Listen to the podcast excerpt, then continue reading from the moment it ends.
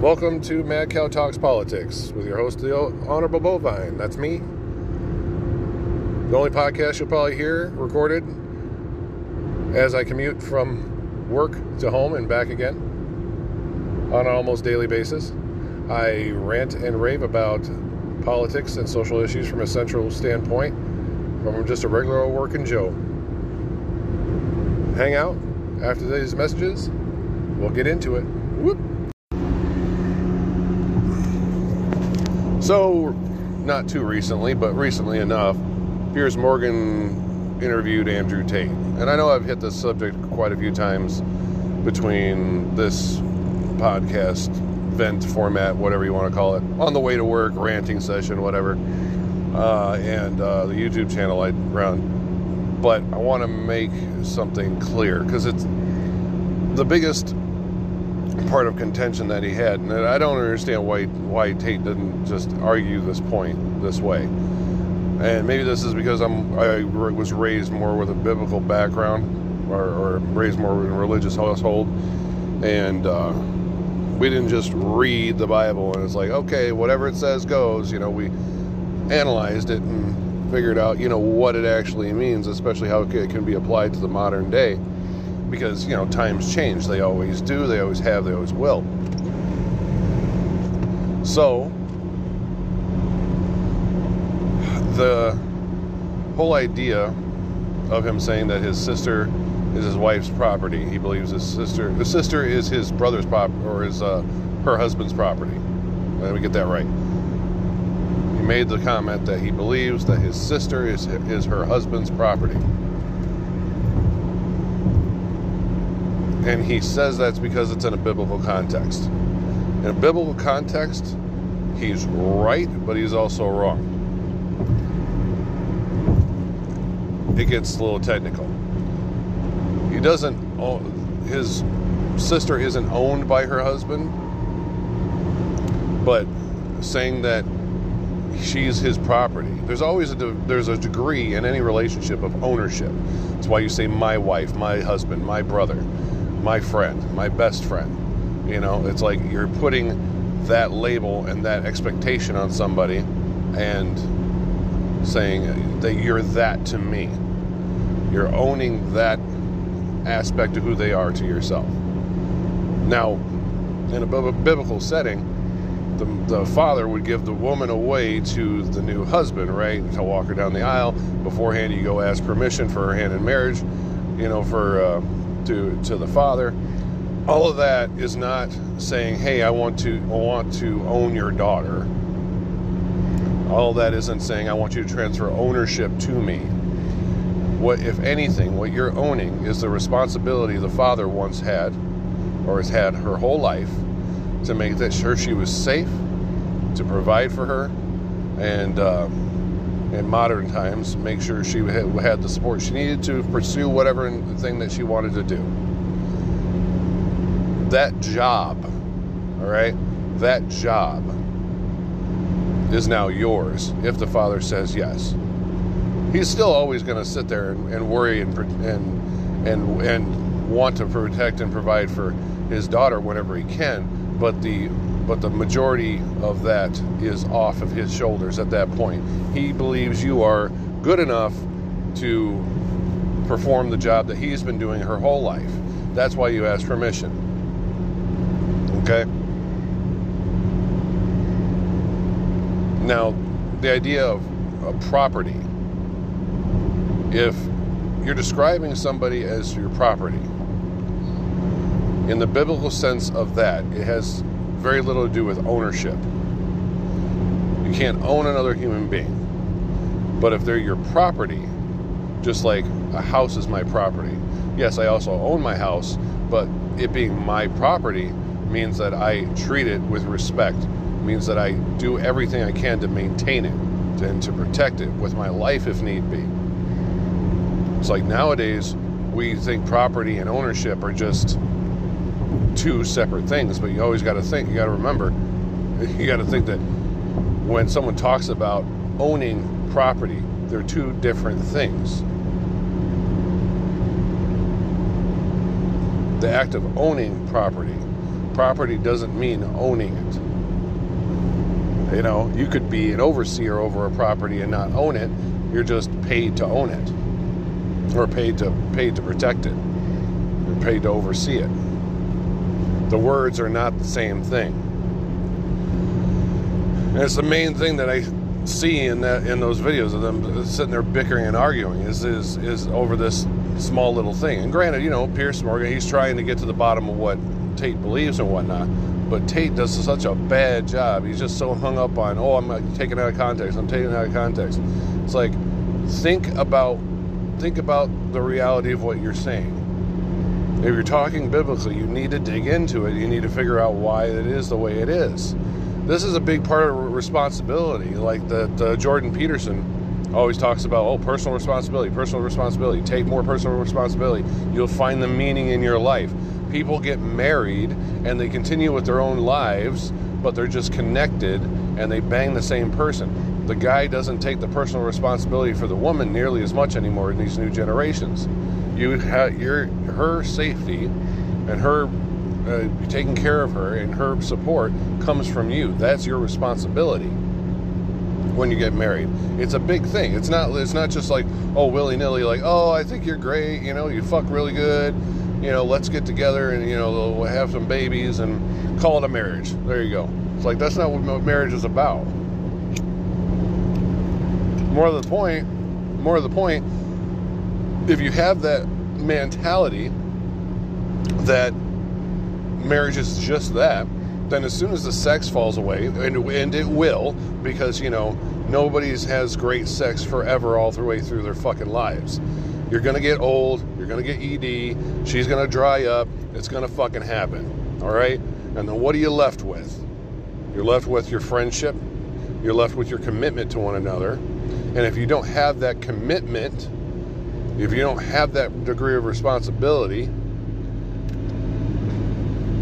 then what's holding you to that person? Marriage is a big fucking deal. This is something that I've studied a lot, and I believe a lot, especially considering, you know, I just proposed to my girlfriend of 3 years. You know, I've never proposed before. Not in any kind of serious measure, like, you know, just joking around with girlfriends before, but never gotten down on one knee. I've never asked the father for permission to marry his daughter. I've never done any of that until now, because I knew the responsibility and I knew the what it meant, the weight of it.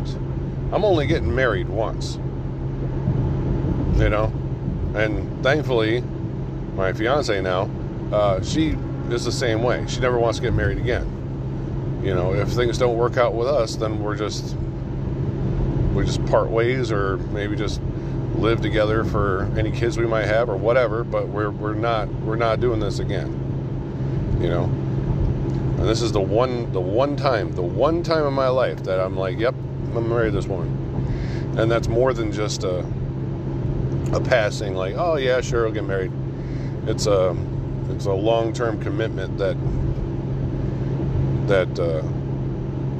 there's no end to it.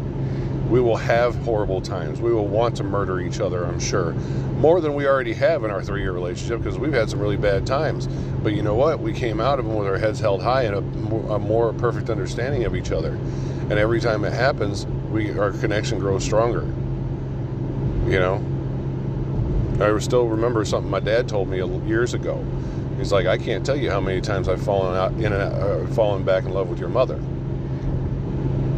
And at first I was like, oh, and then I got older and I realized that means he fell out of love with her too. There's going to be plenty of times that you just don't feel it for the person that you're with, and then one day it'll spark up again. But my parents, though, they've been married 52 years now, 53 years. You know, that's longer than me or my brother's been alive. That's complete lifetimes to some people. And they've built a lifetime together. They can't imagine life without each other. That kind of devotion. And my dad, he did exactly what I was saying before. You know, he took care of my mom. Whatever she wanted to do, he supported her. and he protected the household with his life. That's what, and her with his life, and that's what he did. And that's how, that's the traditional masculine type of position that I believe Tate's trying to get people back to. Because just because something's masculine doesn't mean it's fucking bad. Okay? It doesn't. You know, there have been all-female societies before, female-ran societies before. The motherfuckers go to war faster than we do, so I don't want to hear no shit about, oh, if women were running everything, everything would be fine. We're all human. We're all... like, it's amazing. That thing, that blows my mind, goes into other shit about people talking about, oh, there's no difference at all, period, between men and women. But yet they sit there and say, oh, well, if women were running everything, there'd be no war. Well, if there's no difference between us at all, why in the fuck wouldn't there be war? If there's no difference between us at all, you'd be in charge, but everything would be different. Instead of a patriarchy, there'd be a matriarchy. It doesn't matter. If we're exactly the fucking same, then nothing's different. Whoever's in charge. This is why, like, leftist logic just blows my fucking mind. You can't have it both ways. Oh, well, you know, things would be different if women are in charge. But then again, men and women are exactly the same across the board in every single way possible. No, it wouldn't be any different. It wouldn't be. Like, period, full stop. It'd be the exact same. Oh, I just seen this clip this morning. I don't know where it was. It was some university. They were having some talk, and this woman tried to go, you know, just was calmly saying, it's like, you know, there's certain things we have to realize that are different between men and women, and they're statistical realities. You know, like, are men taller than women on average? Yes. Do, you know, women gestate milk in their breasts, you know, more so on average than men? Yes, some men do, depending on estrogen count. Do men secrete more testosterone than women? Yes, most on average, yes they do. And she was going through these statistical facts that the majority of the world believes is true. That's obvious, and you can see it with your own eyes and experience it. And a group of like 5 to 10 people in the back that were all like different colored hair and dressed weird and all this other shit there got up and started stomping and bitching and calling them fascists and Nazis and everything for saying what they were saying. It's like, you guys are fucking idiots. You know that, right? Like, you're obviously failing your biology classes. Like, wholesale, you're failing your biology classes. I don't know how these kids are ever going to get out of fucking college if they believe the shit that they believe. But these are the same ones. The funny part was, and the reason why I brought the other thing up is because the one, before she walked out, raised her fist up like some fucking, like, Nazi and said, down with the fucking patriarchy. And I'm like, she really does not even think her fucking logic through more than 3 inches, does she? It's just what I just said. If women and men are exactly the same across the board, then the world would be no different if women ran it. If men weren't the ones in charge, it would be ran the exact same. I swear to God, for people in college, these kids are fucking retarded. And I don't care if I get in trouble for saying they're retarded, because they act retarded. Stop acting retarded and I'll stop calling them that.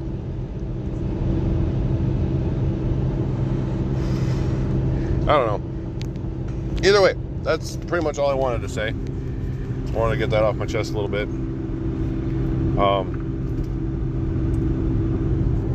Thanks for listening. If you agree, then just I don't know, share this to your friends so you can be frustrated with everybody else that you know.